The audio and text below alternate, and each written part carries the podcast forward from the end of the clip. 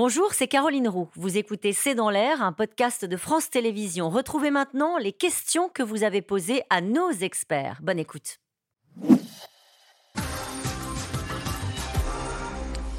Cette question de Laurent à Paris. Comment un ministre qui fait un bras d'honneur au Parlement peut-il rester en poste? Où en est la République exemplaire?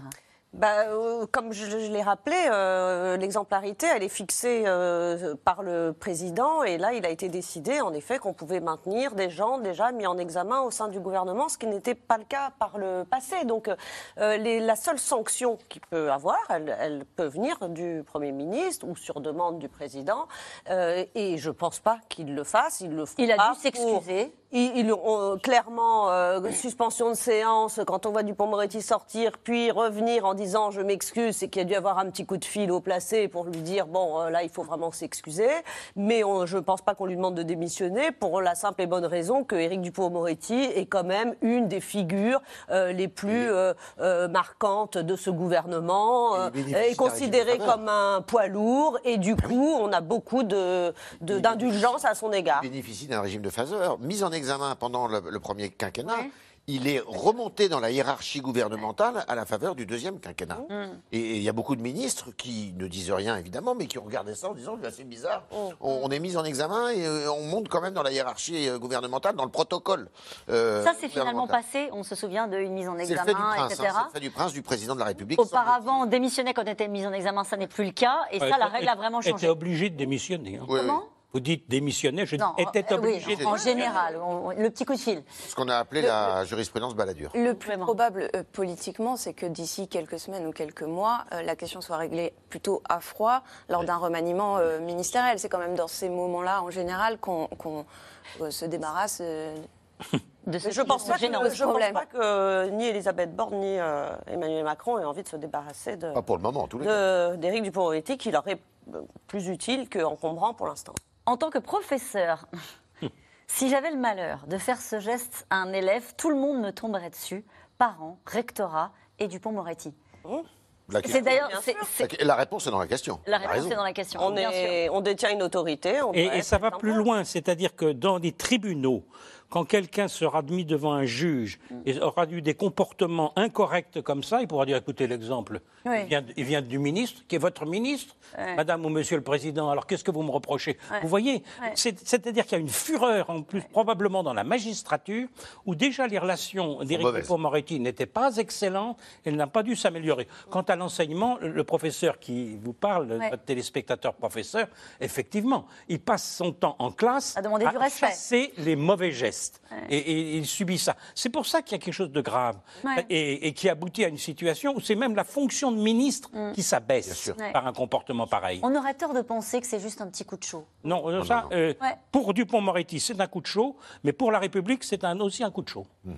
Notre problème, une question de Xavier dans le Pas-de-Calais, notre problème n'est-il pas que les parlementaires ne parlementent pas, mais défendent tous leur idéologie inflexible C'est un peu ce que vous disiez tout à l'heure, Chloé Morin. Ce que, je, je disais tout à l'heure, on, on a le sentiment qu'il n'y a pas de réelle volonté de, euh, de rechercher un compromis, mais euh, quelque part, euh, la France insoumise est sans doute la- le meilleur exemple de cette stratégie-là. On a, on a l'impression que depuis les, les élections législatives, il y a une recherche de pousser à bout l'adversaire pour qu'il y ait une dissolution et qu'on rejoue le qu'on rejoue le match. C'est quand même quel- quelque chose qui est euh, quasiment assumé. euh, La dissolution ou le référendum, a dit euh, Jean-Luc Mélenchon, comme issue qu'il propose euh, au gouvernement. Ce qu'il faut dire, c'est que euh, la dissolution, c'est quelque chose qui a été dite par le président de la République. En début du quinquennat, il a dit si jamais on s'oppose à un texte que je veux faire passer, je recourrai à la dissolution. Le référendum, évidemment, qu'il n'y recourra pas, je ne crois pas, à moins qu'il s'appelle, qui, qui- qui se déguise en MacMahon, mais euh, vous savez pourquoi Bah, Un référendum, Ah oui, euh, on ne répond pas au message, on répond au messager. Et le messager, je ne crois pas qu'il soit très Il n'est pas très populaire en ce moment euh, dans, dans le pays. Ce qui est inquiétant, euh, c'est que les plus posés soient les députés Rassemblement National. Leur silence ne va-t-il pas les crédibiliser face aux autres partis? Clairement, ils, sont, ils ont été très stratèges dans cette dernière période. On l'a vu sur les images tout à l'heure, où Marine Le Pen Pen croisent les bras, regardent le spectacle d'un air un peu affligé, euh, euh, alors qu'on les a connus beaucoup plus bruyants et aussi beaucoup plus.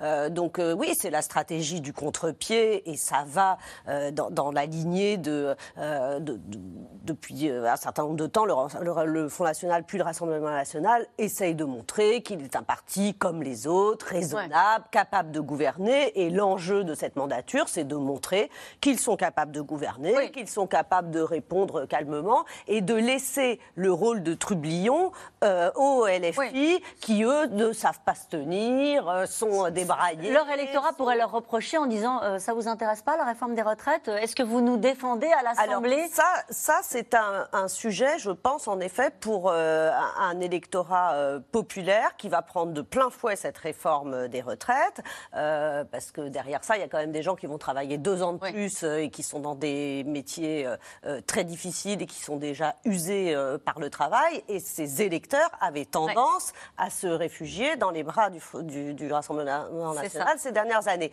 Donc en effet, ça risque d'être assez mal compris. euh, sur Surtout qu'ils refusent d'aller dans la rue.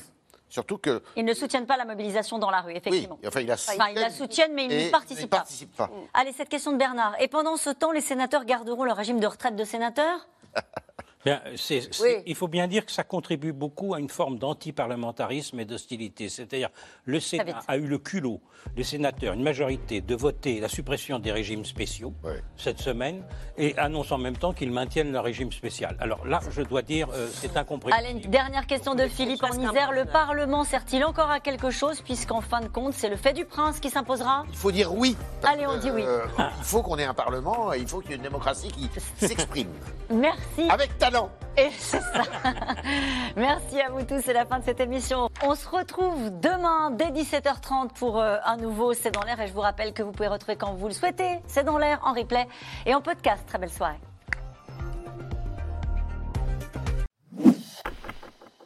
Merci d'avoir écouté C'est dans l'air. Comme vous le savez, vous pouvez désormais écouter l'intégrale, mais aussi l'invité ou vos questions à nos experts. Tous ces podcasts sont disponibles gratuitement sur toutes les plateformes de streaming audio. Et pour le replay vidéo, c'est sur France.tv, bien évidemment. À bientôt.